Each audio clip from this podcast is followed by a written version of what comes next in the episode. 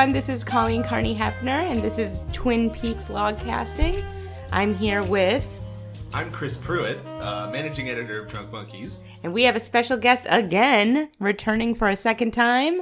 I'm Seth Fisher. Fa- a fan of Twin Peaks. And Twin Peaks, writer, editor. I do things sometimes. Yeah. He does do things. Seth, he does things. We're here to talk about Twin Peaks Season 1, Episode 3, Zen, or The Skill to Catch a Killer. I'm going to start by saying uh, Matt's point at the end of last episode about these being apparently retranslated German titles really rang true to me when I read this particular one. Zen, comma, or the skill to catch a killer. Like, I. it definitely sounds like one of those phrases that's been fed into Google Translate like two or three times and come out the other side. I love like articles and stories and stuff that are called like something or Yeah, something yeah. else. So like this speaks But to but me. but that doesn't feel like what's happened here. No, no. about that. It feels very unintentional. All right. So, um, if you've listened to the show before, we're gonna stick with the format we usually do. If you haven't, that format is we just talk about it scene by scene and chat about what we think. So here we go. And then we definitely throw it to producer Matt at the end of the episode. on the spot again. You've done it to yourself. That's what really hurts. Um, the uh, so we open on um, well, it's the dinner table for the um, Horne household, Horne household. and it's very tense. It's silent. It's one of David Lynch's silent scenes where people are just sitting there, and you're like, "Are you gonna get to it, or what's happening?" And it lasts a long It, time. it lasts a while, yeah. Um, we have Johnny in his problematic garb again. I- Why I- not? I have here in my notes, oh goody, comma, this headdress is back, frowny face.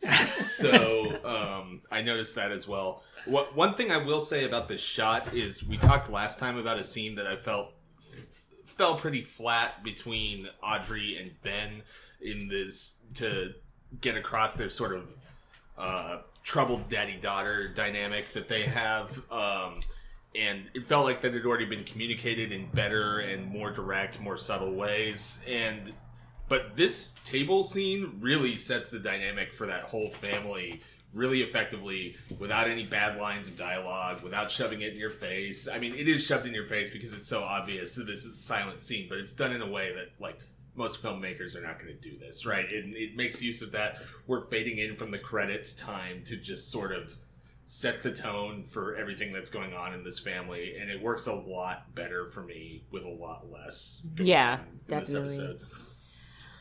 Um, okay, and so then we, uh, after forever, someone busts into the room, and it's Ben's brother Jerry. And he has come from was he in France? Where was France, he? France, yeah. with a sandwich that is a baguette with brie and butter, and he just goes on about it. He's very animated. It's it's a it's a nice break from how silent and tense it was, but it's also like what the fuck, what is happening here? Um, and he has Ben eat one of the baguette. He's like, I have four a day, which is just a lot of bread. and then he creeps on Audrey and he tries to kiss um what's her name? we never remember her name, Her- the, the- the the mom. She's named once or twice in Yeah, the yeah. series. Audrey's so- mom, His Mrs. mom. Horne. And she yells yells Ben and yeah. This episode introduces a lot of the more interesting supporting characters. That Jerry is probably the least among them, but he's still a great source of entertainment as the series moves forward. Um, I had a couple notes about this scene with the sandwiches. First of all, if he just got off this flight from Paris and he just pulls these sandwiches out of his bag, these cheese sandwiches, how long has this cheese been unrefrigerated? And they just pull it out and begin chowing down on it. Awful. Um, and second- Ben eats it Yes, weird. That was what I was about to point out. Ben Horne and I found the GIF for this earlier, so we should definitely retweet this from the account. But Ben eats this sandwich in a way that I don't think any human being has ever actually eaten a sandwich before. He like holds it long ways and bites into the side of it. And this is after like running the whole thing up and down his nose in this like semi-erotic like attempts to take the sandwich in. It is one of the strangest things ever. He, he is making love to the sandwich. He Yeah, yeah, really truly. is. It's sensual. But what's hilarious about it too, first of all, I wrote down triple B because I think that's what that sandwich should be called. I brought you a triple B. Makes sense. But this leads into a scene where they have a full conversation with their mouths full. And I know I say this a lot, and I probably will until the end of time, but this show is so strange in this. I, I try to picture people watching it for the very first time, especially this episode. And you have this tense dinner scene where you're like, oh, this dad's like super abusive and shitty, and the daughter's a mess, and everybody's just a mess. And then it just goes right into these like antics of them trying to have a conversation with each other through their sandwich. And I'm like, I'm just trying to picture anyone being like, oh, yeah, all right, this is good. This is fine. It's so strange. I feel like someone told David Lynch once not to have people talking with their mouths full in film, and he was like, "No, fuck you. I'm gonna, Every I'm gonna do now. that." Yeah. and and Ben's wife has just had it, and they make a a reference to the Norwegian deal falling through, and I think Jerry refers to them as Vikings. Yes. Are Norwegians Vikings? Because I turned to Fritz and I said, "Are Norwegians Vikings?" And he was like, "I don't know." And then we never went back. Like I wrote it down and I never looked it up, so I have no idea. But I don't think of Norwegians as Vikings. I have no idea. Right. My my Nordic history is It's Yeah. just bad. but I was like, I just thought it would be funny if they weren't. And he's like, "Well, get those Vikings yet." It's like, what are you talking about, you Aren't fool? the Danes Vikings? yeah, well, it's not. Yeah, that's what I think Fritz said. Sorry to any Vikings who might be listening to this podcast who are offended by our lack of knowledge. Uh, before the conversation moves on to the Vikings thing, while they're still talking with their mouths full, there's this extremely weird bit where Ben goes, "Oh, you know what we like this? You know what this reminds us of? Ginny and Jenny's down by the river."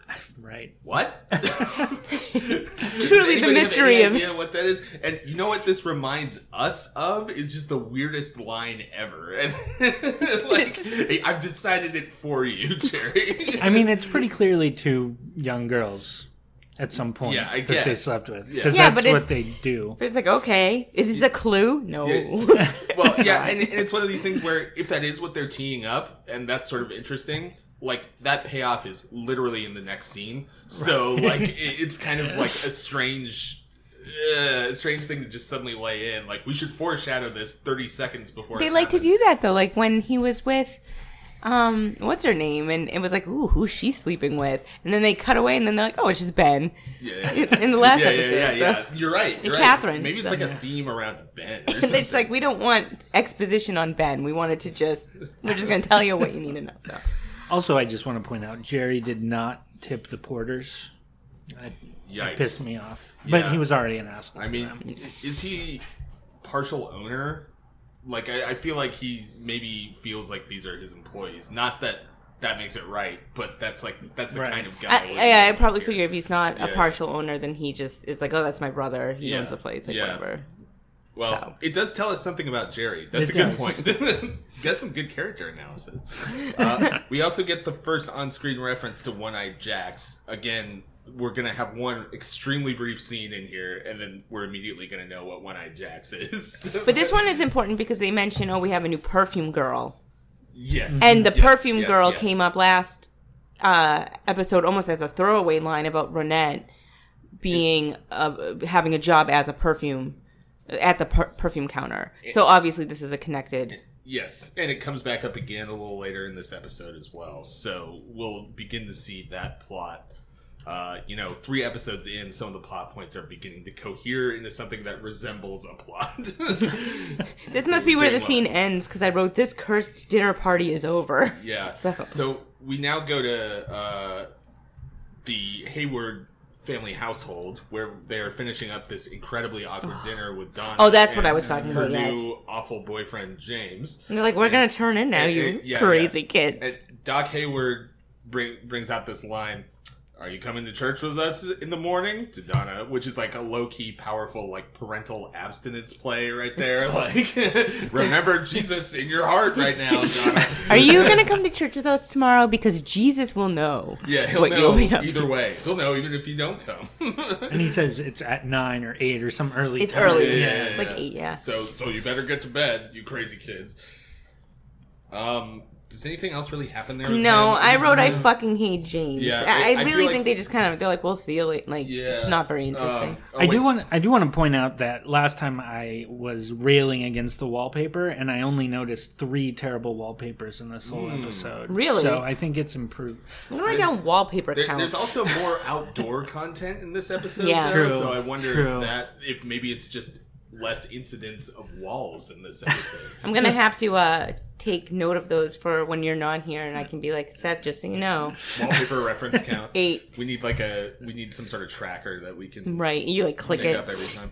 Okay, so we cut away from that to uh, Ben and Jerry in a speedboat going to One Eyed Jack's. Uh, they get off of the boat, and Ben does the weirdest thing where this woman comes out in uh, like a sort of what I guess is supposed to be something of a burlesque pirate uniform. Yeah, it's like a weird burlesque negligee thing. Yeah, it's it's pretty clear what's happening even now, but it'll be extremely explicit in like five seconds. But Ben gets up and he like grabs the back of her elbow length gloves to like greet her. It's it is easily the most awkward. Like the guy that plays Ben has some of the most interesting choices of mannerism I think I've ever seen on an actor. Just the things he does in each scene is like.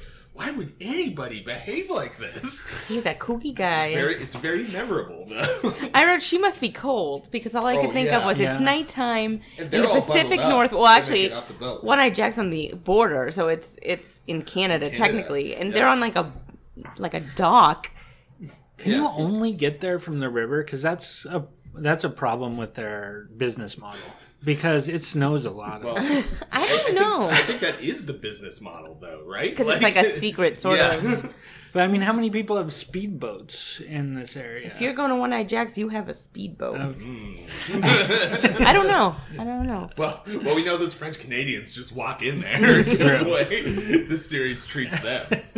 But if you're coming from America, you're classy and you got a speedboat.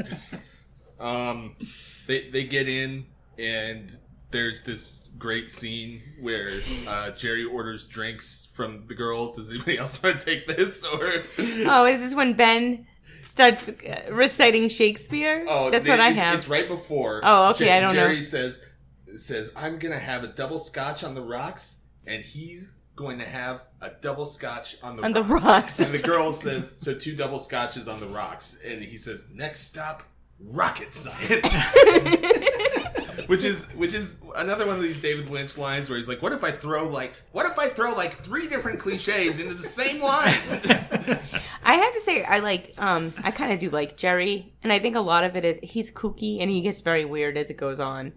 But also, he was the bad guy in The Crow, and he was very kooky in that as well. Oh, you're right. Yeah, he was the one like, oh, T Bird. and it took me years to realize that because they're just such a vastly different characters. But I, I don't know. I like his next stop, rocket science. He's kind of just an asshole. he's an like asshole, but given the way some of the characters skew in this series, he's one of the more I don't want to say like good, but like benign asshole. Yeah, Like, he's just kind of, like, obnoxious. within normal parameters. Um, and we may in the future get a clue as to why he is that kind of person when we get to season three many years from now. um, Coming in 2023. yeah, yeah. If we, are, assuming we all live that long.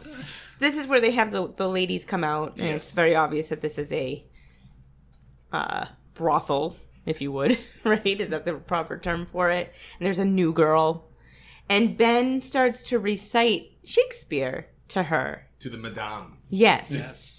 Blackie. to blackie the madame yeah And Jerry, I love this scene because he gets almost to the end of the poem, and Jerry's like, "That's enough." Like he has no time for any more Shakespeare. He's hit his Even Shakespeare. though he's like ninety percent of the way. yeah, there's like two more lines, and he's like, "Stop!"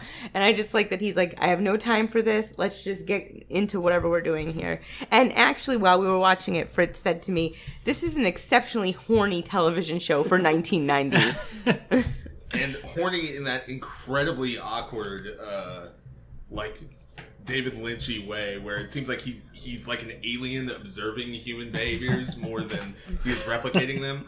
Um, I mean, Ben is so. gr- You were just talking about this, but he is so creepy. He's like, there was this there was this guy in college who went around asking women if he could massage their feet, oh, and no. like that's what he reminds me of this whole time.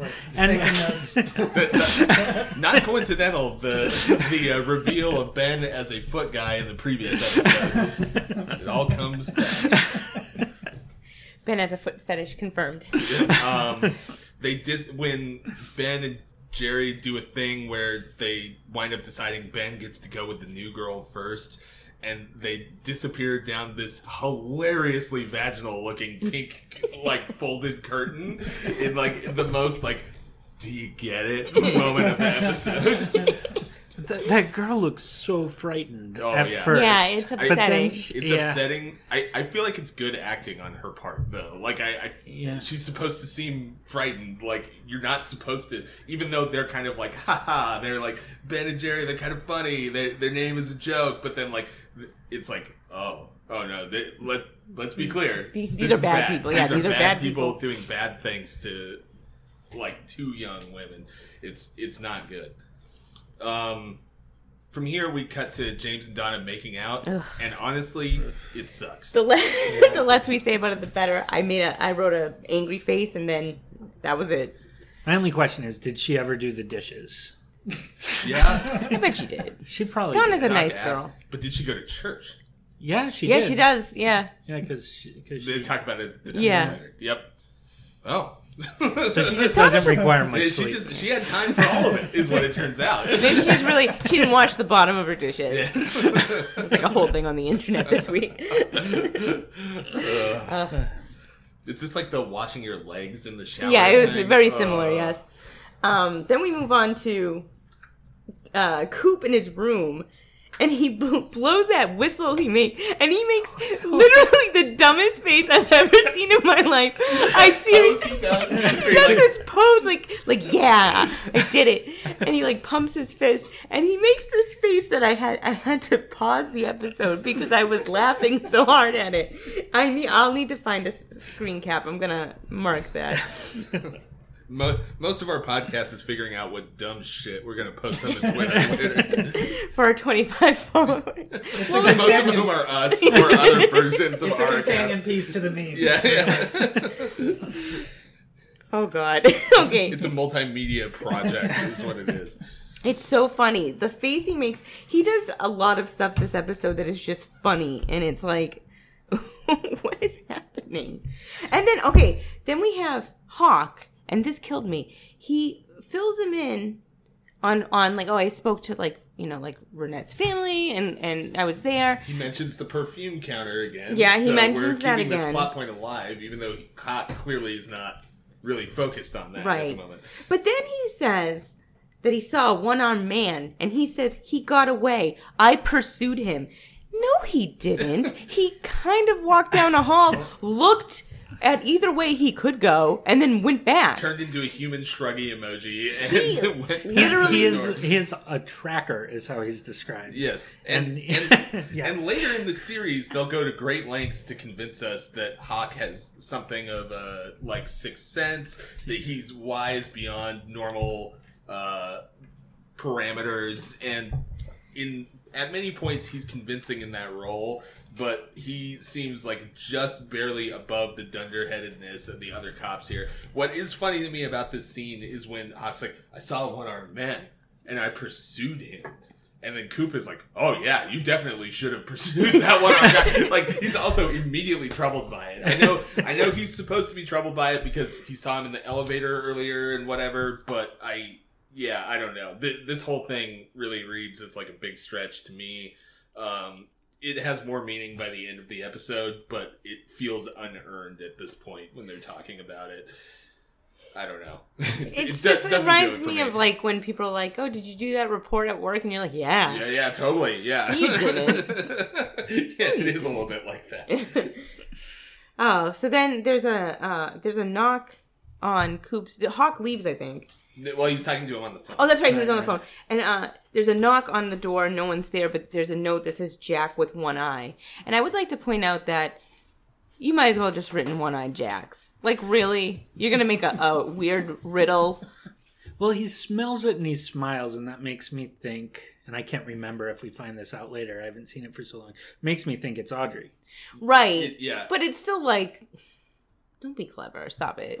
But that's her. I mean, I know, I know, but it still annoyed me. I wanted on Yeah, the record it- that I was annoyed by it. it is annoying. It is annoying. I, I think I see Seth's point that Yeah. like if you know there's X number of people that know this information that also happen to live in this hotel, and it's Audrey. Right. know?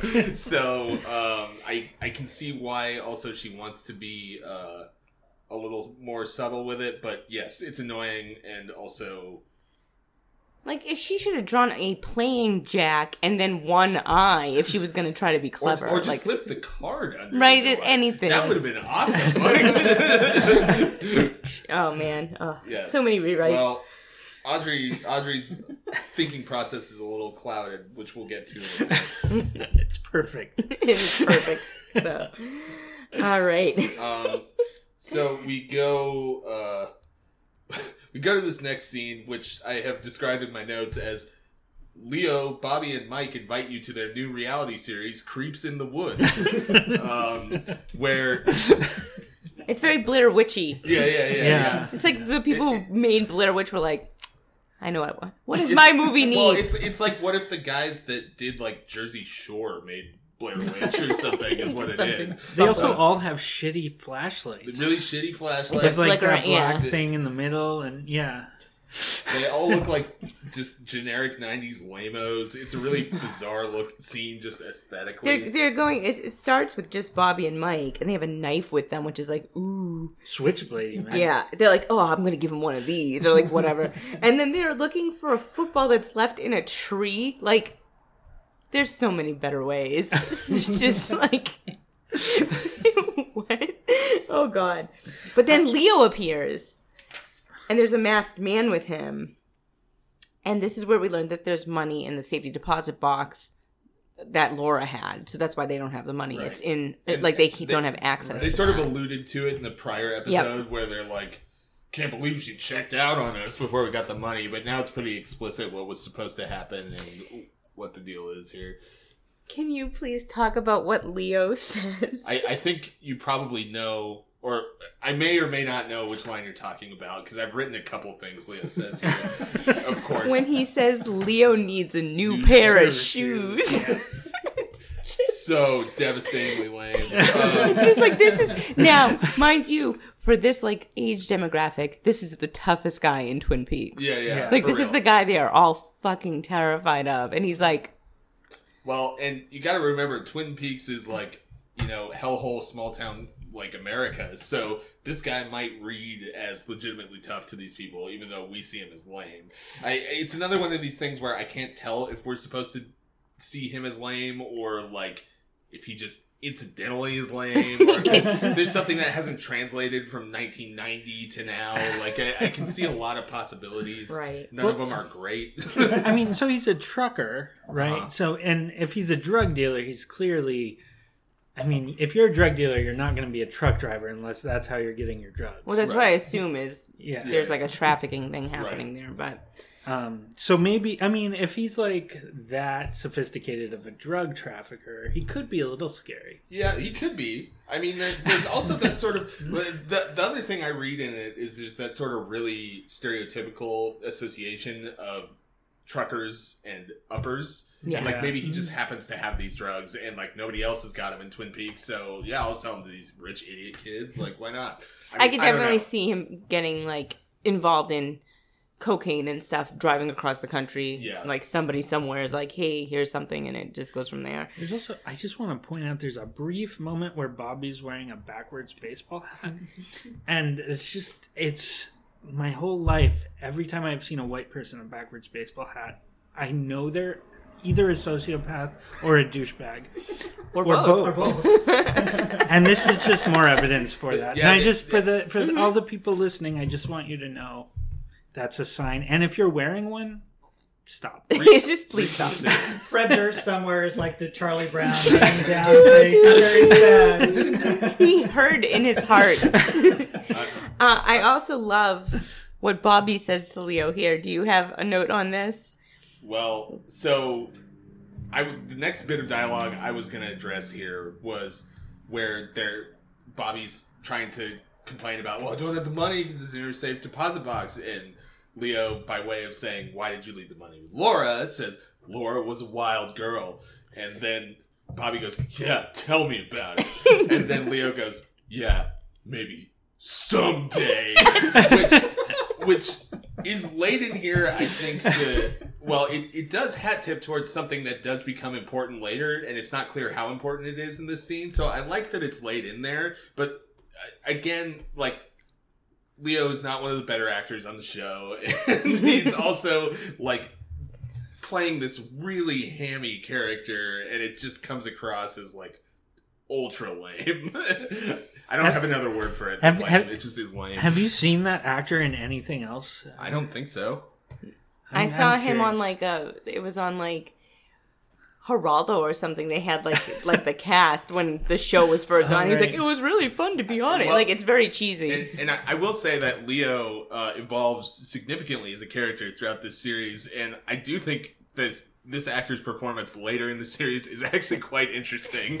so this is not me just shitting on this guy, but it sucks in this scene. Yeah. Like, it doesn't, But doesn't he says me. something, and Bobby says to him, I appreciate your position, which is just an amazing thing to say to somebody who's mad at you. Like they're just Well, yelling at you. And, he it's like, I. And, and I believe he has a shotgun Yeah. trained on him at this point. point, and Bobby goes, "I appreciate your position." And it's such a good line. Like, it really is. yeah, Yeah. yeah. Ashbrook knocks it out of the park every time. Eh, We're talking about actors that are playing cheesy but not doing it that well. Ashbrook is always playing cheesy and doing it the best. Yeah, it's doing it the best ever. He's so good. And then we get into Leo um, saying that he thinks Shelly is cheating on him, which of course makes Bobby very nervous. And he's like, "But do you know with who?" And it's like, "Could you be more obvious?" Yeah, yeah. and it's like pretty clear Leo is like ninety percent sure already here. Yeah. Yeah. But And then it- he says a man needs a clean home, which to me, their home is never clean anyway. the- it's in yes, disarray. the- the home is shit. And also in that conversation, he says another choice Leo line where he says, "She's been stepping out on me in my own bed." Which is again, I get what's being communicated, but also nobody talks like Nobody says that. A man needs a clean house. His house sucks. That's what I wrote. His, His house, house is just nonsense. That's Like, true. Ugh. All right. And then that scene, I think, just concludes. Yeah, well, Well, there's he, the- he goes, "Go out for a pass, Yeah. Bobby," and then like they start to run because they think he's gonna shoot them Yes. or whatever, and then he throws the deflated football at them instead. Yeah. And like hits right on the roof. Like it was a Of the good car, throw. yeah. yeah. I wonder like how many takes that scene involved, with just like throwing ball at the thing. Well, and I have a lot of questions about that. About a coop scene later in here, but we yeah. can we can save that. we'll uh, get to till that. then. Okay, so then we have, um, oh, so then we- we're in the Ned and the Ed and Nadine, the Ned, if you would, Ned. That's, household. that's their hashtag Ned. That's their the Ed and Nadine household, and Ed is covered in grease. like very comically so. It's really kind of funny. It's like ridiculous. And I think there's a similar scene actually because they were both in uh, People Under the Stairs together, and they played husband and wife, but also brother and sister. yes, right. yes. That And movie fucked me up. yeah, that's a fucked up movie. It's great though. I It's a- never Yeah. put that together. no, that's them. yeah, and I think he comes out in like a gimp suit at some point. Like what? And it's like very similar to the way he comes out in his grease covering, and he's like, "Whoa." so to me, like I, those two images marry in my mind. Absolutely, yep. Um, and he's covered in grease, and she's got her drape runners, and she's on a rowing machine. That's what that is, right? A Yes. rowing- I'm not. A It's very, like a super '90s looking rowing. Right. I'm not a very fit person. My parents still have one in their basement. That's amazing. um, and he steps on the drape runner to her fury, and He also gets some spilling on that. Yeah, so- well, the yeah, and that comes back, Mm. but it's this is one of the scenes that shows that Nadine has this like freakish strength that I mean doesn't really. I mean, it comes back, but it's just she like bends the rowing Yes. machine. Yeah, so I had sort of totally spaced that they laid that in this early. Like I I somehow in my mind it something happens to Nadine later. I say this about every character because it's true. Like somehow every character on the show becomes a completely different person by the end of the show, um, which is actually one of my favorite elements of it. But uh, something in particular happens to Nadine, and it seems like at the time it unlocks this weird uh, strength in her, but actually it's just a consistent part of her character. Yeah, and it's She's funny so because- strong that she can rip apart the rowing metal of this machine. rowing machine. And what's funny is when we were watching it, my husband Fritz was like, "I forgot that they introduced that so and early." Fritz It's- it's- explicitly was bitching to me about that particular part when we were talking about doing this podcast. so He actually- I'm I need- glad to know that he. I also it. need to say that, as an aside, he stopped listening to the podcast to watch a season two episode to with Nadine to be like, is it me? Am I just like not being fair? And got like ten minutes, and he's like, no, this sucks, and shut it off.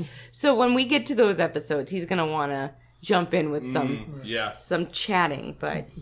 Um, Our, but li- our one listener, your husband. Thank you, Fritz. Shout out to Fritz.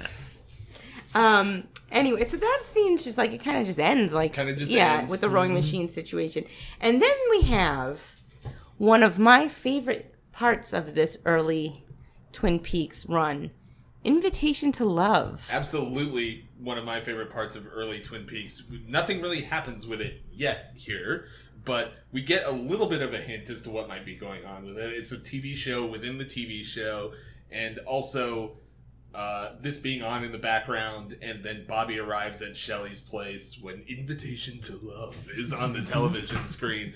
Um, we we might be getting a little bit of a clue about what the show is going to become with this uh, within this fiction. Um, I have here written for this scene: Shelly and Bobby colon it's bad trademark. so um, Bobby shows up and he's like, "Let me in. I, I know Leo's not here right now." And she's like, "No." Also, there's an amazing framed picture of Leo on top of Oh, the yeah, TV, yeah, yeah. and it's Yeah. incredible. Yeah, it's like the most like Kmart ass like family photo thing. But it's Yeah. just him, and he's Yeah, like, yeah, yeah. It's just him. Like he went and got nice portraits done of himself some for. Christmas cards or something. So when he's watching TV, he can look up. Can look at see Leo. Actually, that's not too far out of character for him. Um, Bobby's like, oh no, it's fine. Like Leo's not here. I mean, honestly, Bobby had Leo's shotgun aimed at him two scenes ago. I don't know why he's risking this at this particular Well, moment. he says, I just saw him driving the other way out of town, so it makes me think that Bobby's sitting there waiting, watching for him to Staking it leave. out, yeah, like a creep. Which is also in character. Yeah, yeah, yeah, totally. Um, and then Bobby does this terrible Bobby thing where, like, he's noticing Shelly looks beat up. Yeah, and she's he's all like, beat up. She's like, if he ever does this again, I love this because it's like if he ever hurts you again, I'll kill you. Why won't you just kill him now? this one's free. This one's free. just had the shotgun trained on me. If he ever ago, does this, I wrote, if he ever does this to you again 12 or 15 more times, I'll probably say something to him about yeah, it. yeah, yeah, totally. Like, totally. what kind of a thing is that to say to your battered girlfriend? Yeah. Like, I, I will say I find it convincing in the scene because they're both playing the kel- characters that I think that they are. Like Shelly wants to believe Bobby is some sort of escape from this, and Bobby thinks he's like the cool hero, but he's absolutely fucking not, and Shelly's absolutely wrong, and you can tell they're both wrong, you know. So I think this scene actually plays really well to me, uh, in spite of how obviously bullshit everything that they're saying is in it. Maybe just there shouldn't be people kissing in this show. Yeah, too. it's always bad. It's bad. It's never good. oh, it's yeah, no, it's not good. Yeah, yeah, yeah, Stop it's- kissing. Yeah. Please stop kissing. Um, we're at the diner. hmm I love this too because it's old Ed's like, I'm in the doghouse. Yeah. No, what he says. it's not the first time, and it won't be the last time. But I'm in that doghouse again. And he's wearing a plaid shirt with acid wash jeans, Yes. and the shirt is tucked in really tight. Yeah. And really tight, and And always high. with Ed, it's like at the navel. Yeah. Like, it- like navel at the lowest. Like it- it's the highest jeans ever. Oh, There, there is so good. an entire like species of human male that dresses like that in the Pacific Northwest, Yes. like Well, yeah, everywhere. to this day. Yeah. Yeah, yeah, yeah. To this day, Yeah. yeah, absolutely. Um, he's just you know who Ed is. Mm-hmm. Ed is such a reassuring character on the screen because whenever he appears, it's like I know that guy. Long way from being the um, first or the last time I say that about Ed, but I don't. Not a lot happens here except that you can see that him and uh, Nadine still have, or I'm sorry, him and uh, Norma still have. The extracurriculars going on here. I kind of like this though because she's like, "Tell me what happened," and they like chat the way like friends would. Mm-hmm. So it's like kind of nice that she's not like, "Don't talk to me about your wife." You know Yeah, what I yeah, mean? Like yeah, a jealous person would be or whatever. She's just very kind. it's complicated and you can see why they interact with and care for each other so i like that that little sweet moments in here after the absolutely like overwhelming negative energy off of the shelly bobby thing in the previous scene um and now we go to tibet yes, Go to bed with donuts. my I love. They're measuring something. They're Tibet measuring the donuts. distance between like where they're standing and these bottles, right? But they're measuring over this enormous spread of donuts. So there's these like strings. And I'm just like this like runner of donuts is just so iconic to me. Oh god. And he, Um, and he spits out the coffee, but then he tries to save it by saying it's hot. But He you says- think he thought it was bad? No, he's a damn good coffee and hot. Right, but do you think he thought it was bad and he j- wanted to save that? No, Save I feel like it was just hot. i, it I was think just hot. i think cooper is just unironically that excited about coffee all Yeah. the time Okay. I said- feel like said- he would have said, "This is not good coffee." seth i'm trying to remember have you said you have not watched the return season We watched a couple together. We watched a couple. a couple. There are certain specific moments in the return season that make me think it's just an unironic eternal element of his character. um, yeah, I mean, I don't He's even. got rocks and buckets. There's a big, um, there's a big blackboard, and he's just like, "Let's do this." Out. I mean, everyone's out there. Hawk's out there. Hawk's wearing oven mitts Yes. to carry the to carry the rock. yeah, yeah. Um, there's For there's, some reason, to, to go back to the coffee thing really quick, there's uh, they, they're all like kind of scrambling around, like setting things up, like writing stuff on the blackboard, and then Lucy's like. Does anybody want to warm up? And she's got the thermos, and then immediately everybody's like, "Oh yeah, yeah!" And they all like run over. like the the unifying character trait is that we all immediately need coffee right now, all the time. um, back to the oven mitts. I just I forgot that he calls them kitchen mittens. He does call them oh kitchen my God, I mittens. missed it. No, he calls them that. Oh my god! I caught that too. I have never heard that phrase. Honestly, we should incorporate that into our lexicon. 'cause That's great. Kitchen mittens. Yeah. Oh god. There's a whole like everyone's out there, so he's got a retractable pointer. I wrote Tibet history. Chris can take this explanation. I obviously didn't want to write anything. No, down. thank you. Um, so, so Cooper's Oh, I wrote kitchen mittens. so Cooper's about to explain to them what we're doing out here, and shockingly, you're not going to believe this. It doesn't make any fucking sense. um, he goes on this lengthy thing about his respect and love for the traditions and people of Tibet, which reads as mildly problematic. Um, I I kind of don't know what to do with this. It it's presented as a sort of unironic element of Cooper's character. I don't think it's meant to be disrespectful, but it also just it doesn't do anything. It's like evoking Tibet because it sounds exotic. Like I, I Yeah, it's don't- weird. It's not super disrespectful, but it's also like, But it's mm, like, why, is this even yeah, here? Yeah, why is this even a thing? It's like I had a I- dream about the Dalai Lama once. Okay, like Yeah, you could have yeah, just said that. yeah. I, I have some secret insider knowledge on this one. Ooh. so No my shit. my well, I don't Breaking know. a scoop. I don't know if it's true or not because it's an ex, but an ex of mine was babysat by David Lynch. no shit. um, because her parents were in the same um, Buddhist cult, and it was right at the Transcendental meditation thing. no. that Well, t- transcendental meditation came out of it. was an element thereof. but it was like before that. It's this, it, and I think the cult still exists. I don't know, but anyway, um, I think this was him trying to proselytize a little bit. Ah, on but trying show. to sneak it in in a way that's not like, hey, I'm in a funky weird cult. Just yeah, yeah. but yeah, but he definitely was in a funky weird cult for a while, and maybe transcendental meditation. People have opinions. I'm not going to get into that, but um, uh, the other. I mean, there's so much to say about this scene. I'm I'm almost like don't know what to start with, but the.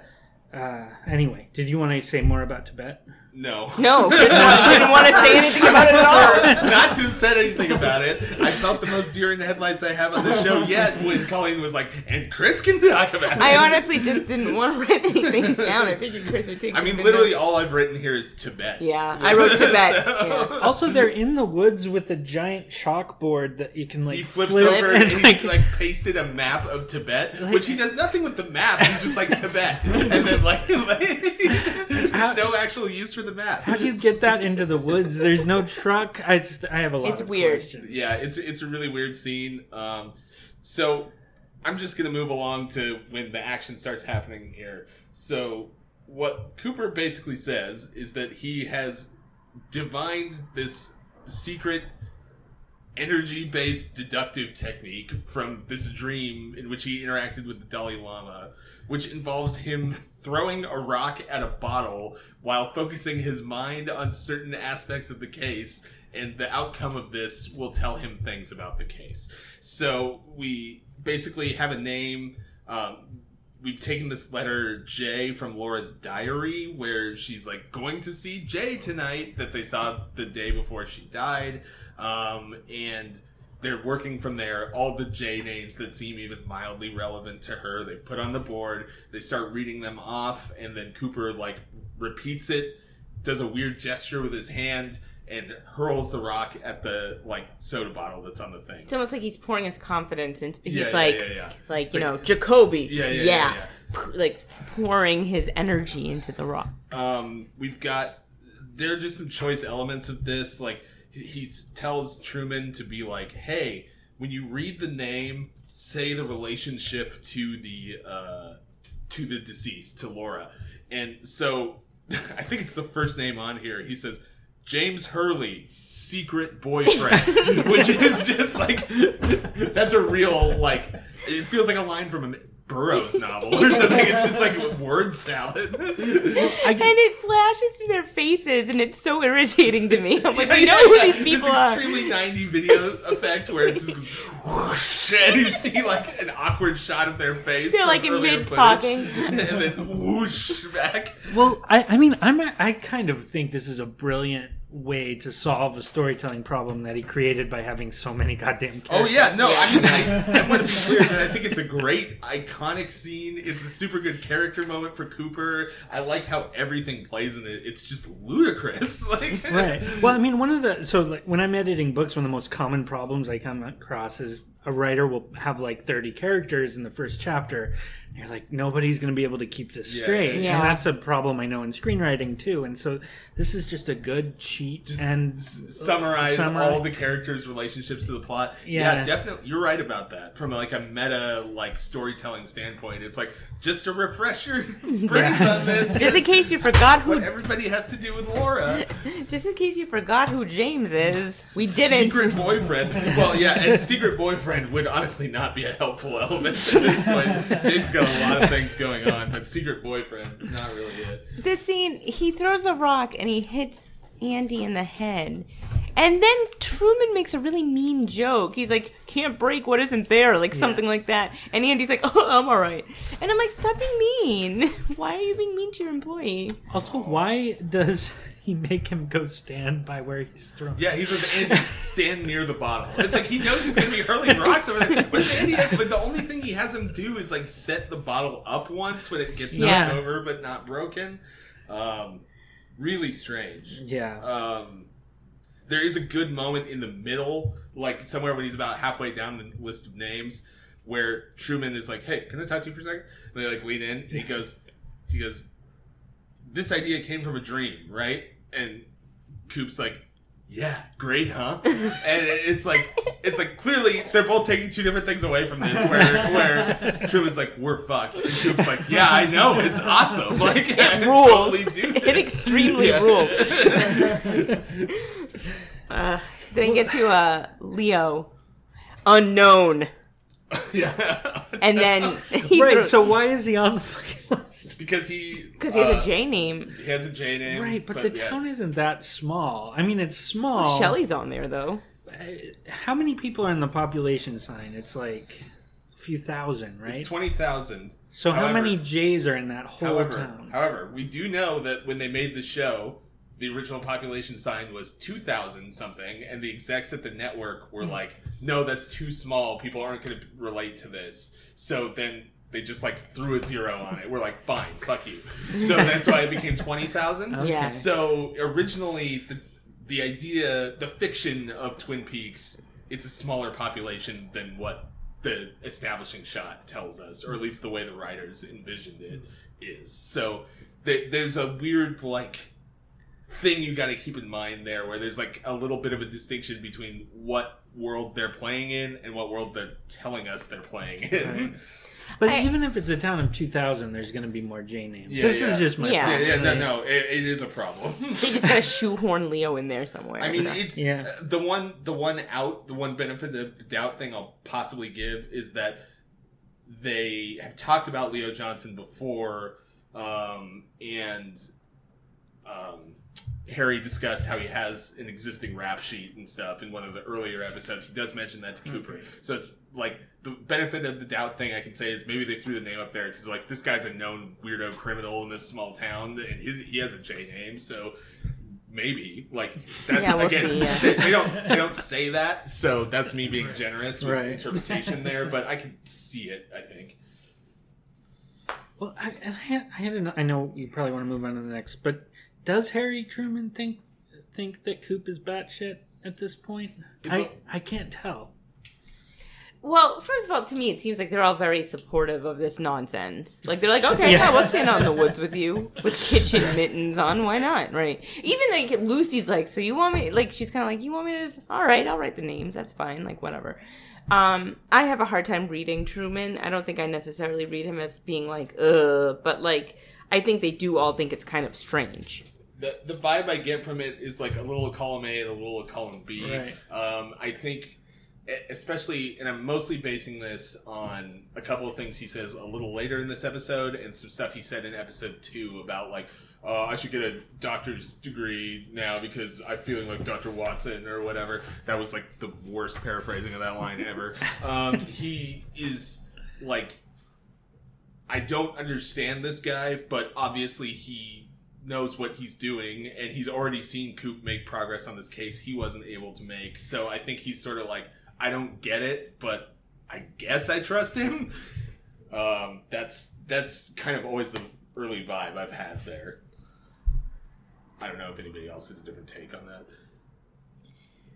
I certainly Okay, don't. no, You're hundred percent I correct. nailed it first try. yeah. Well done. Good job. So he throws it in the he th- visualizes Leo, throws the rock, and the it's the only bottle that shatters. It doesn't fall over. It doesn't like it. hmm, It shatters, and he makes the best face where he like raises his eyebrow and he looks like that emoji that's like hmm. yeah, yeah, totally. So he's like, all right, we're gonna want to check out Leo, and then it cuts back to the diner. We're back at the diner. And With And- the giant ice cream cone, I want a giant ice cream cone like that. Well, like the plastic one, Yeah. I want one too. We'll have to try to find them. Yes. I'm gonna write it down. Anyway. also, I want real giant ice cream. Yeah, I do too. I had a Choco Taco earlier, whatever. Um, It's fine. um, and last episode, you mentioned that uh, whenever Audrey's music plays, it's actually playing in the scene. So now I'm hyper vigilant as to if that's happening or not. And absolutely, it is happening in the scene. She the puts it on in the jukebox and she sits down. Um, uh, and Donna is there with her family. And Come from church. right from church, which is funny because her sisters aren't there. Like, where are they? You know, it's Uh, just the three some- of them. They had some full blossom of the night poetry to go. So I, I just always think it's funny that they have these like there's these sisters that are just such a weird afterthought. It's Yeah, like yeah. wouldn't they be there But with thi- them? This is part of what I was talking about. Like the sisters, there's a weird amount of focus put on them in the pilot that never pays off. like they come back a couple times, but Like, not. and, and usually even more briefly, and they just kind of go away for all intents and purposes at this point. so in this scene we have um Donna's mom's like, "Oh, there's Audrey Horne. I saw her while we were at church." And Donna's like, "I didn't notice her." So she goes over to talk to her. And she's like, "Oh, I didn't see you at church. Like, why were you there?" And Audrey's like, "I was there for Laura." And you're like, "Really?" and she's like, "I thought you didn't even like Laura." And she says something that I thought was is really nice here. She said that she didn't really like her all that much, but she genuinely appreciated her helping her brother with everything. So in mm-hmm. that way, she loved her. And I think that's a mm-hmm. sweet sort of re- a, a sort of realistic thing where you don't really like, especially with teen girls.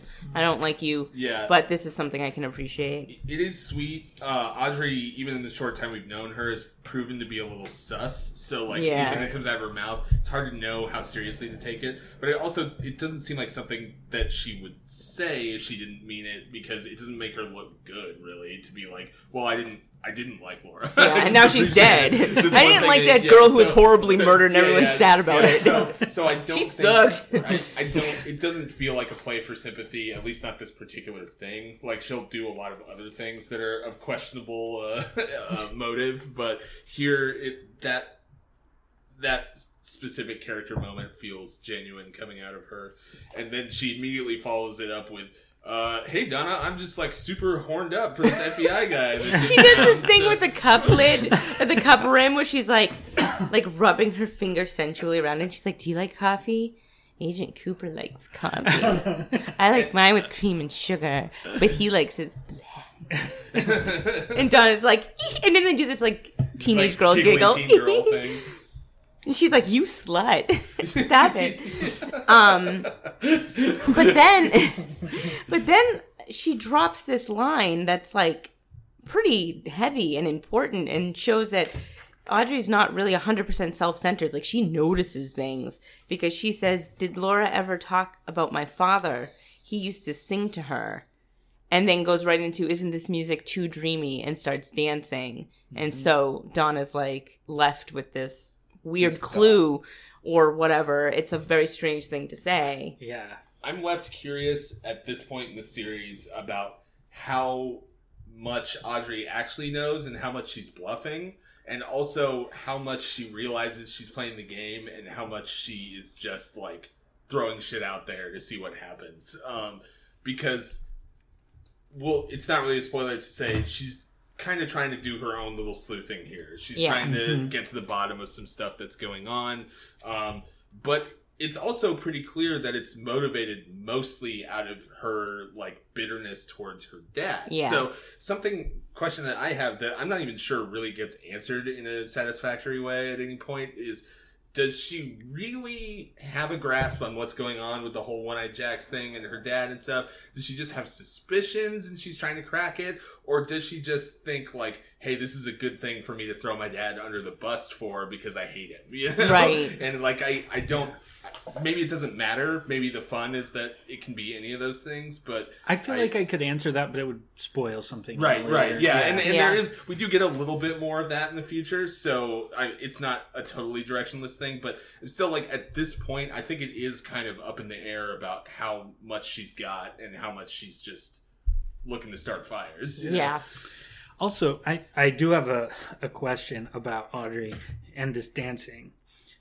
Um, three years from now, like assuming everything goes fine for her, she goes to college, Mm-hmm. whatever, is she going to be a goth kid or is she going to be a candy raver? Remember, it's it's it would be ninety five or ninety six when she goes to college. We talked. We mentioned this a little bit last time too, where she's doing this weird goth sort of. Yeah.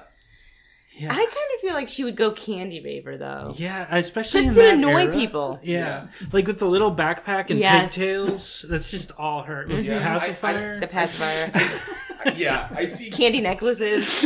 I and see her considering goth and realizing it would limit the bandwidth of attention she's going to get. True. And That, Yes. that would not play to her. and the the whole Lolita. Yeah, thing. yeah, yeah, yeah. Yeah. So I, I think. Yeah, that's It's what I it's an ex- excellent question and a great writing prompt. Yeah, great writing prompt. If anybody wants to explore that, I'm Audrey, open. Audrey Horne, Candy Raver or Goth Girl, Um, all right. and uh, it in a non-hilarious way of answering your question, the Audrey dancing thing gets a really interesting payoff in the return season. Yes. So uh, Come over a- whenever you would like. Yeah, I want to jump back one's- into that it, one's so. coming home back someday. Uh, now we go back to the station with And- Coop and Truman. and here we get one of, if not the best secondary player character in the series. I'm just like waiting for it. I'm so excited.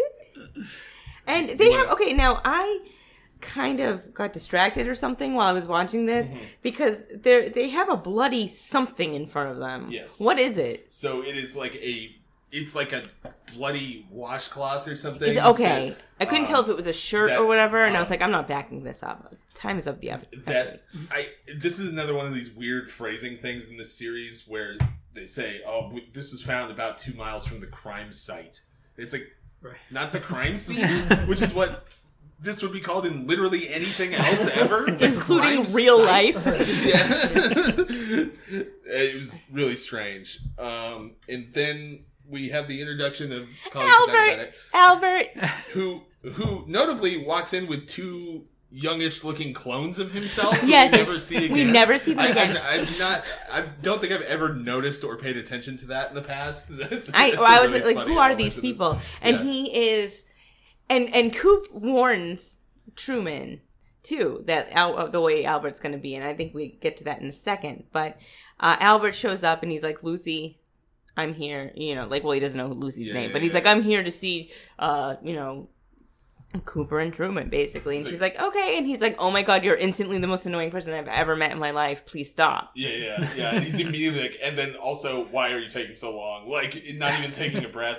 By the way, Lucy's holding a giant Tibet textbook. At this point, She's so reading about it. Yeah, yeah, She just wants to learn. She wants to learn more. Lucy's just interested in the facts. man. Albert has no time for fools. He's got no time for this and that's shit. why I love Um, him. And oh, it has that amazing cutaway where he's like, he says something to her and turns away, and she sticks her tongue out at him really quick, and then it just immediately cuts away Yeah, from yeah, her. yeah. It's so good. I rewound it. That's how much I love really it. quality stuff out of Lucy as always. Um, there's this deal where Coop's like, okay, Albert is one of my guys. He's the best there is, and this is one of these moments from Truman that was kind of like to the point you were asking about earlier, Seth, where he's like, well, if he works with you, I have no doubt he's the best that there is. Right. And then he goes, but he's lacking in the social niceties. So And is- Truman says, nobody's perfect. yeah, nobody's perfect.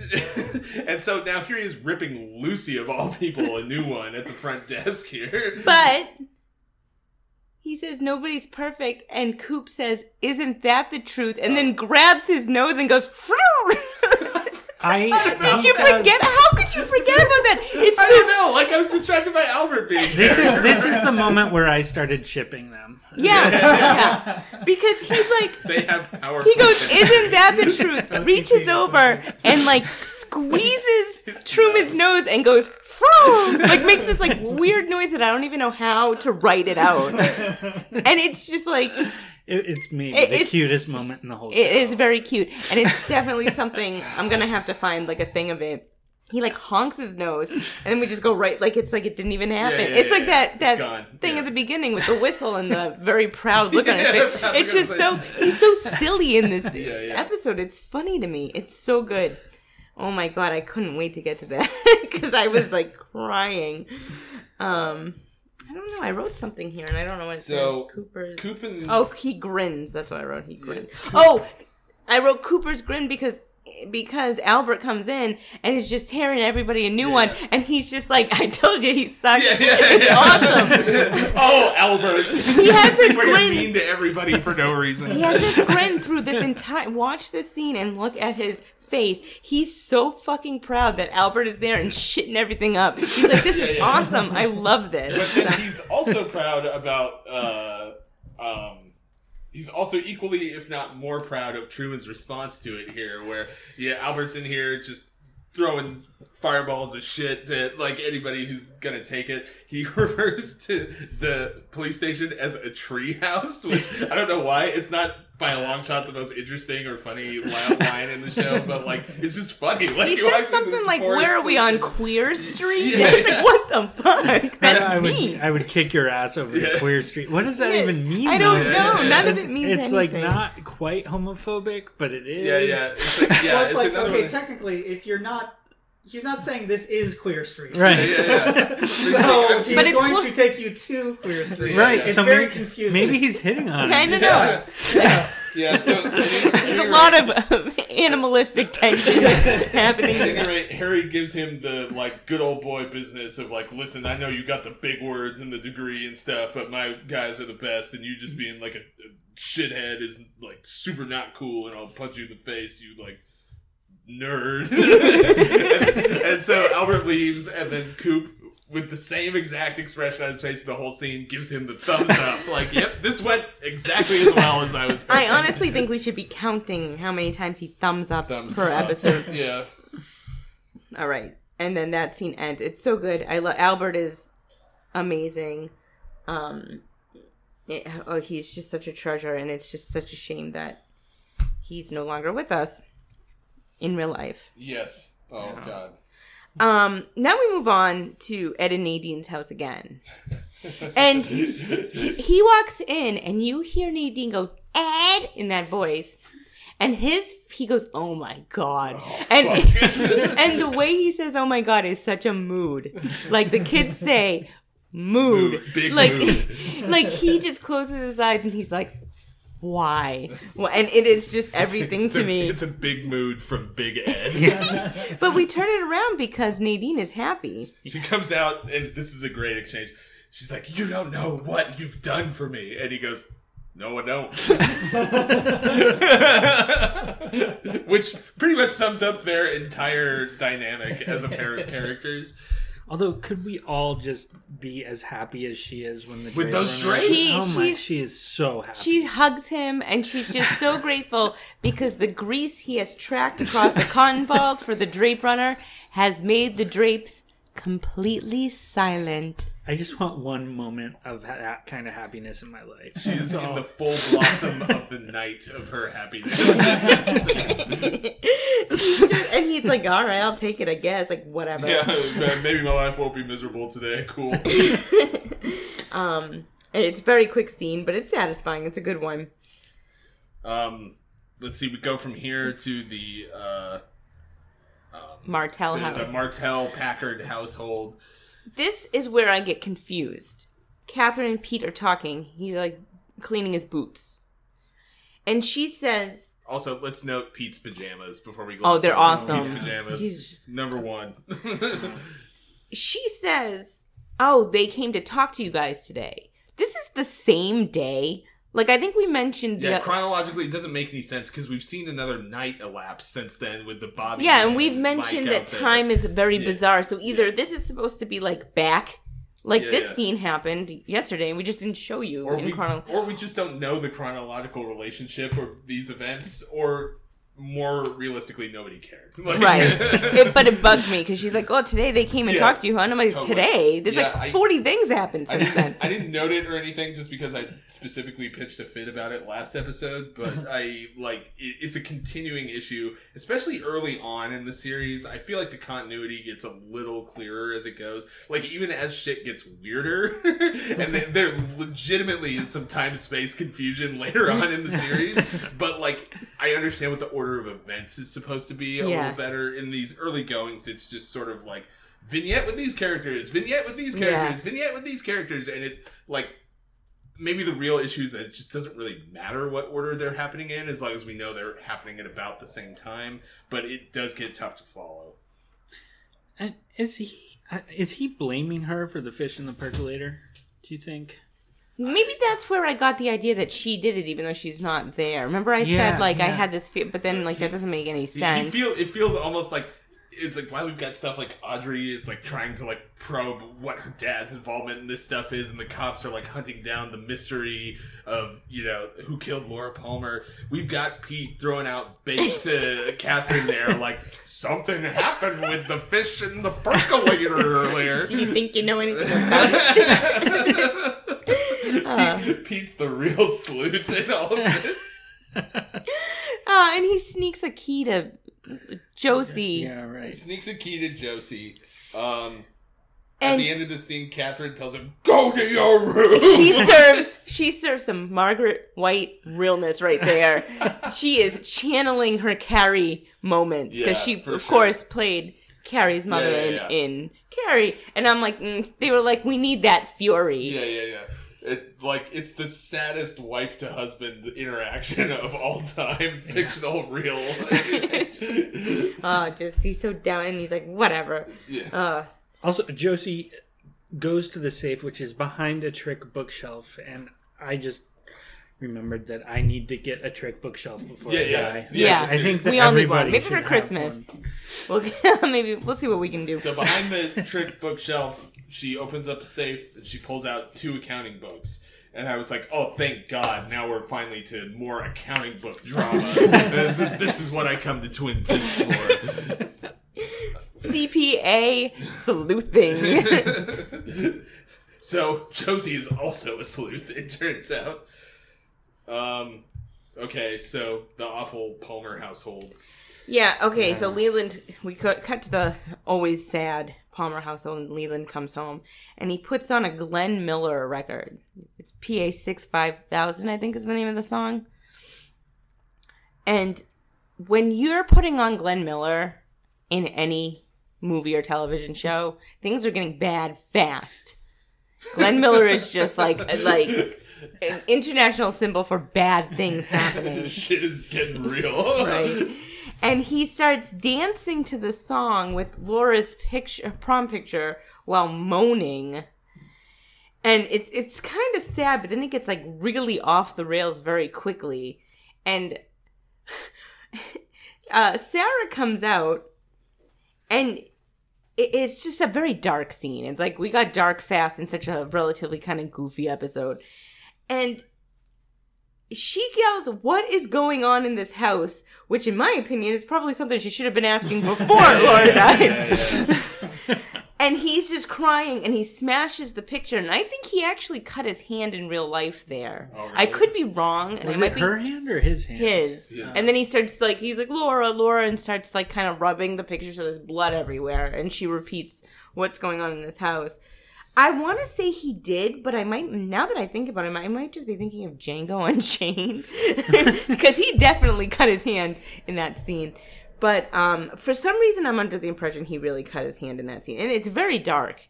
Like it's kind of bizarre in a sense that it's like if it were anything else, it would be goofy. But it's just so dark and Yes. and it's very sad. Yeah, which is uh, what a lot of the Palmer household stuff looks like at this point in the series. Is it's like if you extracted it from its context, it would be like almost so melodramatic that it just would be awkward and almost kind of funny. But Right. in the context of the show, it, it feels really sad.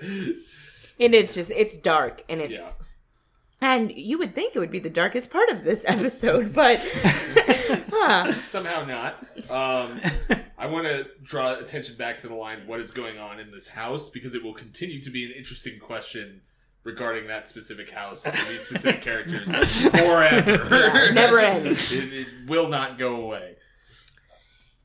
Um, I mean, so I I wrote in the scene I wrote, does David Lynch love jazz or does he hate jazz?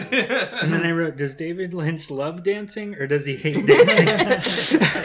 and that becomes even more important in the next scene. Yes. And both can be true. What is Which the possibility subtext? need to explore here. What is the subtext happening here? Like exactly, you know? like so I love this because like I said, I want to get back to when people originally watched the show. And this is very much reminds me of that Simpsons joke where they're like, "Wow, everything wrapped up a little early this time." All right, I guess we'll just stand here and wait for next week or what. Like it's like the episode like concludes, you know, ten minutes before it's supposed to. Or like that's the joke. And Coop gets into bed, and I just like to think of people being like, "Wow, what a nice little tidy conclusion to an episode." Like he's got this like warm milk looking motherfucker look about him. Like, yeah, I'm just gonna get His tie. pajamas. Yeah, he's got some pajamas. The bed looks very comfortable, and it's like, all right, that's a like nice little way to end the show. All right, ten minutes early or whatever. No. Basically, are you ready? And a corn voice happens here, and we go to somebody definitely got like murdered outside. It might a- be the fires. There- There's some sort of Lynchian bullshit going on where the second you start talking about the Red Room. Yeah, Mulholland's right yeah it's right over there, man. Yeah. So Coop's in bed, real comfortable bed, looks great, shuts off his light, and then we go to what's probably the most iconic scene of the actual show in its entirety. Chris? Why does it keep happening? um, I've written here Kenan and Kel voice. Ah, here it go. Um, to sort of lead in. Do you have a lead in? Because I have the corn thing. Oh. Uh oh. oh no. Um, so we have we we have a room. There's there's like well before we get to there, I guess we flash through a couple of different images. We see like a small guy vibrating, which is you know obvious shit. You know. He's going like yeah. rubbing Um, his hands together. We see the. Uh, Yeah, I was gonna say we, vibrating could be. Well, it's he, No, he is vib- he vibrates, though. like, it's yeah, like a- it- Right, right, it's, right, yeah. it's yeah, like um, we've got like a shot of um, who we know at this point only as the one-armed man that Right. we've briefly seen. If we've been paying good attention up to now, You can hear Sarah calling for Laura, Yes. which is an important element, Yes, which comes yes. back over and over again. um, You see the ceiling fan. see the ceiling fan. Yeah, you see creep that creepy shot up the staircase pretty briefly Yeah. that we'll never stop seeing forever now. Um, It shows. I have this kind of written in order. Okay. It shows- Finishing all this. It shows Coop sitting in this red room, and he has old makeup on, so he looks older than he is. Uh, then it goes to the one armed man reciting a poem, uh, which will come back later, but it's you know just a little poem. Then he starts talking about uh, like oh they lived above in a convenience store, and he just kind of like I didn't write specifics because this happens really fast, but and you don't remember specifics, and you're not intended to. Yeah, it's like a lot of weird- A couple of different images at you. It's I a I lot have of- to say the most disturbing line in the whole thing because you mentioned the convenience store was I think you say convenience Convenience store, store, and he's saying Yeah. that with a perfect American accent. So it's not that Yeah, he yeah, doesn't yeah. understand Yeah. the language. Yeah. it's that he doesn't understand this world. Yeah. Yeah. convenience store. So it is creepy and it, it's almost like who are you talking about Yeah. and then it cuts to um bob the the long-haired man that we saw in the last two episodes briefly then it cuts to a pile of dirt with candles around it then back to bob then the dirt then um bob is calling for mike which i assume is the one-armed man at this point you know if you're watching it for the first time We're putting it together. yeah. And he's like, Mike, Mike, you know, you can't stop me. I'll kill again. Stuff like this, something like that. Then it goes to this room that Coop is in. So I think before this, Mike talks about his arm.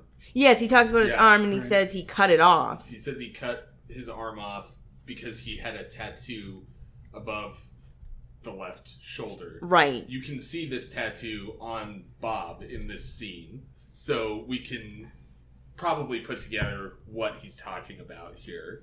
It's just a Um, lot fast. Yes, and it's, a lot fast, and you're not intended to have all of it on a first watch. So. Or 98th Right. watch. Yeah, yeah, yeah, yeah. really, if we're going to be real. Well, I, I did find a grammar issue in his rant.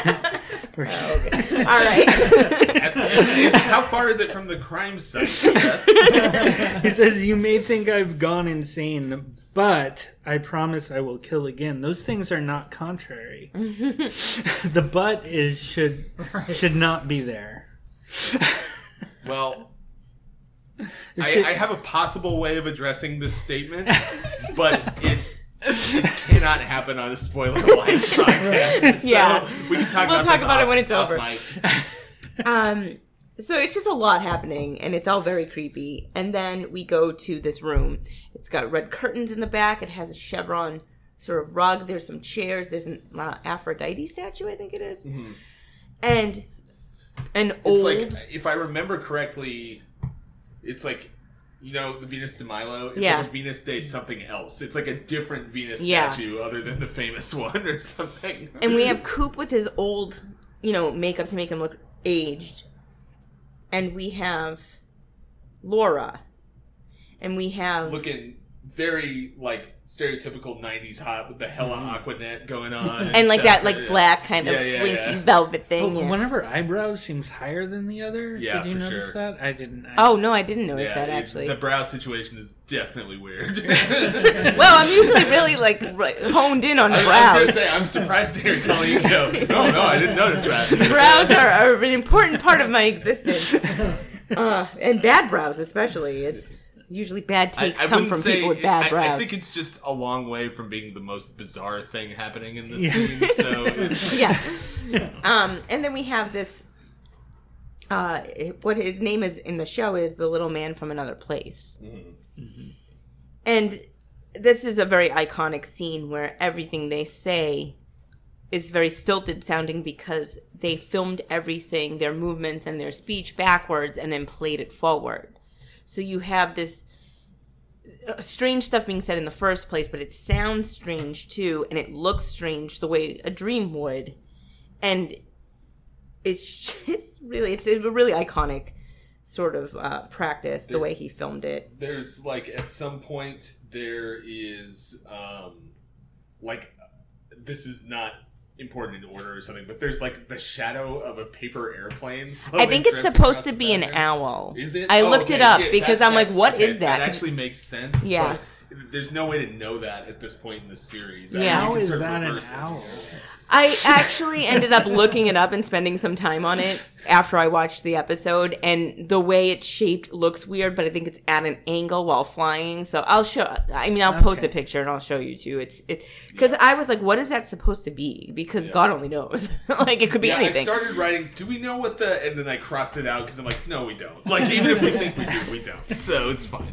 Um, we've got um, we've we've got some interesting statements here from the man from the other place. yeah, he Um, says, "Let's rock." mhm, I've got great news. The gum you like is coming back in style. mhm. And then he gestures to Laura and he says, She's my cousin, but doesn't she look exactly like Laura Palmer? And Coop, who's confused, says, Well, that is Laura, Mm-hmm. Laura Palmer. Palmer. And Laura says, But is Coop confused? Well, he looks at her and Yeah, he's yeah, like- yeah, like, oh, I don't, I don't know. and she at here." says, I feel like I know her, but sometimes my arms bend back. And then iconic. and then uh, we have she's filled with secrets where we're from uh, the birds sing a pretty song and there's always music in the air Mm-hmm. all these things that are, seem very important and clue like and um, More dancing. there's a air lot of very strange dancing yes. uh, laura gets up and she whispers something to coop i think i got everything i think uh, pretty Yeah, much the she meat of whispers something Yeah. to Coop, and then we wake up. he wakes up What I have, I have a few questions that are detail oriented that you may know or not. That tie. First of all, I just want to comment on his tie. It's like a weird half American flag thing. Is it? But it's not really an American flag. But it's red, white, and blue, and it's like blue. Coops and- tie in the scene. Yeah, yeah. yeah. it- I noticed that it was a weird tie, but I didn't have a. And then he has these lapel pins that yes, look the like lapel they're, pins were interesting. To they're me. supposed to mean something. Yeah. But I, I thought don't- that those were his FBI pins. Yeah. aren't Are- they? Maybe I don't know. I guess FBI would have pins just like the military. Probably. They do. Okay, Yeah. I yeah, that shows what I know about the FBI. Yeah. What? What? I thought you were on this as our FBI correspondent. I'm looking it up while we chat. If you guys want to keep talking about it for a second. I mean, Yeah, that that FBI pin I believe comes back in season three, and that's why I know what it is. I don't remember why or or how, but um, I'm just trying to find.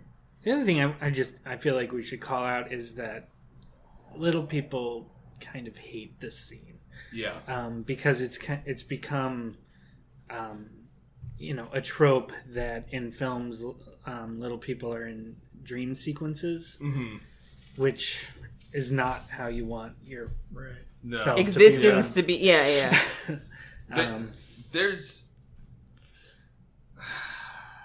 They even I comment on that in the movie Living in Oblivion, where Yeah. he makes it where it's about this this you know obnoxious filmmaker who wants to do this pretentious movie, and so he goes out to get a little person Yeah. to be in the dream sequence Yeah, yeah, yeah. specifically. Right. Yeah. Um. So I don't. So even then, it's a cliche. I, I don't want to defend this choice because I'm sure that at some level it was always just like it'd be weird if we put a small Right. person here. Right. So like I, I don't want to like I don't want to be the person standing in the way of that bullet because I'm fine letting it go where it's aimed at. Um, but uh, there there is a certain physical logic to him being a small person based on what we learn about Right. the character Later. later on. Yeah. that's true. So that's not, true. not that that really Not defending anything. it, but Yeah, it, it yeah, contextually, some it makes some they- sort of they- sense. I think like- it's just more. I mean, and I'm not saying it's David. You know, I hate David Lynch. It's just more of something that Yeah, yeah, little no, people I- are and- like. yeah, and No, he has I a lot of you're right. characters, especially on this show that that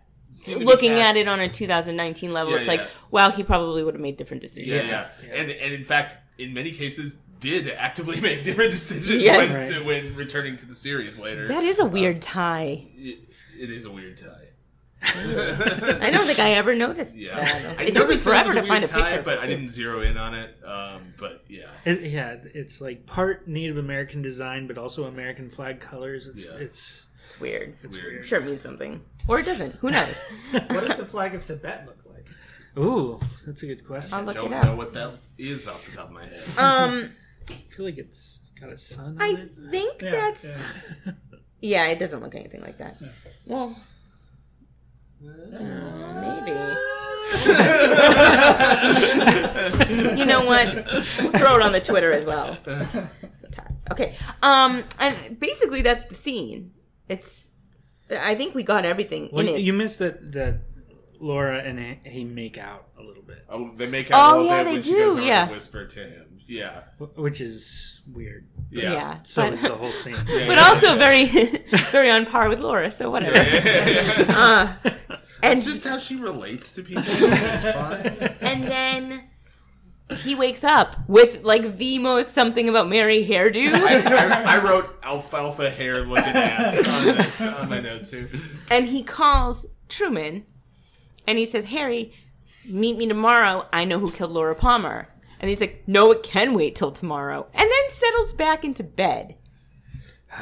And so that's presumably the second to last episode of Twin Peaks, uh, based on the fact that we now know who And- killed Laura. I just want to request that I can call in for the first scene discussion for the next one, so I can tell you exactly what I think about this. Okay. it, makes me angry. Okay. I, I mean, I think Maybe I we can record know you- What language you're going to use we can already. record you ranting and feed it in. Right, yeah. You can just do like a voice We'll memo and send it in. We'll call you and put you on speaker. Yeah, we'll do it. Like, yeah. And that's the episode. And I want to know if anyone here is listening who watched it in the original run, I want to know how you reacted to that ending. Because I cannot imagine watching that while it was airing and being like, oh, okay, like what? For like a relatively normal episode, it's such a bizarre branch in a weird. I mean, even like the Tibet stuff and throwing the rocks, whatever. It's still like relatively. I hate to use the word normal, but like It, it fits in this like kind of cartoon. yeah, like uh, quirky thing. But thing this is uh, like a just a complete, like just separate thing altogether. And I need to know because I think I even like texted someone. I was like, imagine watching this and just being like. And you couldn't even go online and complain about it. Yeah. You just had to like wait until the next day and be like, "Did you watch that? That was so weird." So I think I, I'm pretty sure this is the episode where my mom stopped watching it because all her friends there was really hyped up. Yeah. and she watched the first few and she she just said, "Oh, it's too weird for me," and she just and that was it. Yeah. And that's fine. That's Yeah. that's somebody who knows their limitations. Yeah. She's a better person than most of us. um, I I will say something that strikes me about it on this rewatch and just paying attention to the order in which stuff is delivered to us. It is really interesting to me that Invitation to Love and The Red Room get handed to us both in this same episode, and the way they sort of serve almost as what do I want to say, like opposing poles of like the world in which we're viewing here.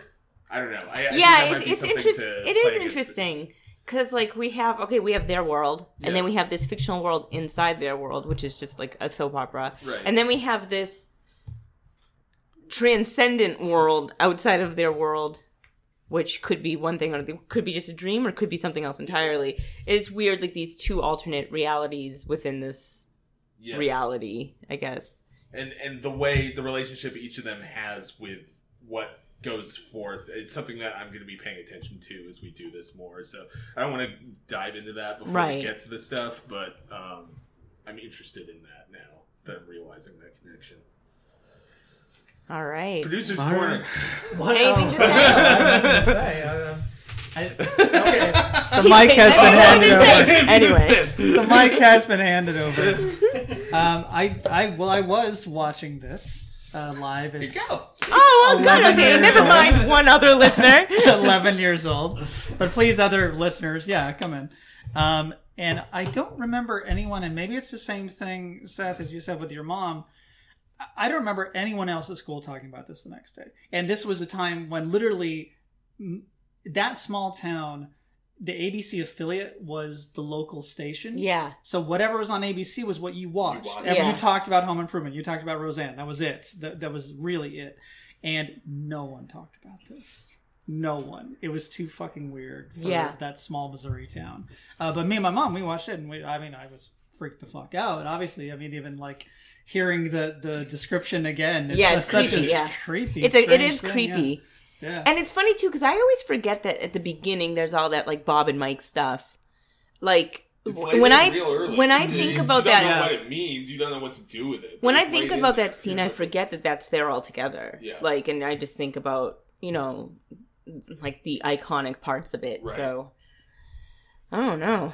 It's crazy. I do want to start talking about since now it's happened already. Um, and I, I know that there's some schools of thought on this that exist, but I'm not. I don't find any of them particularly satisfying. Um, the relationship between these two entities, who I'm just gonna say we'll see more of them as they come, that are calling each other Bob and Mike, and the fact that we have these two shithead kids, Bobby and Mike, that are are on the town all the time. I know that that's come up. I think I said before that like this is a show where like I'd I'd read like every Reddit Yeah, yeah, thread yeah, like, yeah. and I think that has come up, and I think a lot of people are just like, oh, he likes to reuse names, and to me that's not no, satisfying no, enough. There it's has to be something else like happening. it's there. obviously on purpose like to what what what's being served there or what we're learning from it may or may not be Yeah, we should look into that. Well, Red I, herring I or- wonder again how much. I mean, Tom and Jerry. I wonder how much of it is Ben and him. Jerry. Ben uh, and Jerry. Sorry. See, but that's the risk here. yeah no, but I think part of it might be he's trying to help people with all remember all these character names. I mean, at this time, i mean that at least makes sense to me yeah, So, that, that's a better argument than Yeah. he just likes the name Mike. like whatever, you know. he just likes it when a guy named bob hangs out with a guy named mike so why can't you have two of those on the same show It's never been done before. Ah, yeah, there's a lot of stuff we could really, really like start analyzing, but that's a good way. That's a good place to start. for sure, especially given where we're at in the series. Series, yeah. Because I mean, you can go off and analyze the whole series, but yeah. we don't want to get ahead of ourselves. So, No. Mm-hmm. so yeah, I don't know. Yeah. Well, thank you both. Oh, thank you, Thank you. Because That I was- remember Seth wanted to do this episode, and then someone else had taken it, but they had to drop out. So I was really excited to be like, "Do you want to do that actually?" And I was really excited when you asked me. Nice. I- Seth, Seth, you're a guest. The appropriate thing for us to do at the close of the episode would be to ask if there's something you want to plug that you have Yeah. somewhere or something right now. I totally gapped it last time we were on. Oh, that um I mean, I am an editor. If you want to go to my website, Seth dash Fischer F I S C H E R dot com. If you are a writer and you want some help with your um, writing, I'm happy to help. I'm also a writer, and you can check out my writing on that website as well. And if you like it um, and you want to pay me lots of money to write more, you can also email me. Hell yes. Yes. and I would like to say you could follow us along on our Twitter account, which we tweet from here and there at at TP Logcasting. Please remind me off mic to get the login credentials from you again Okay. so that I can use it. I'll have to remember them. I'll go back in the text. Um. All right, so I guess we'll sign off. I'm Colleen Carney Hefner, I am Chris Pruitt. and I'm Seth Fischer. and that's Matt Guerrero. Thanks, everyone. Thank you.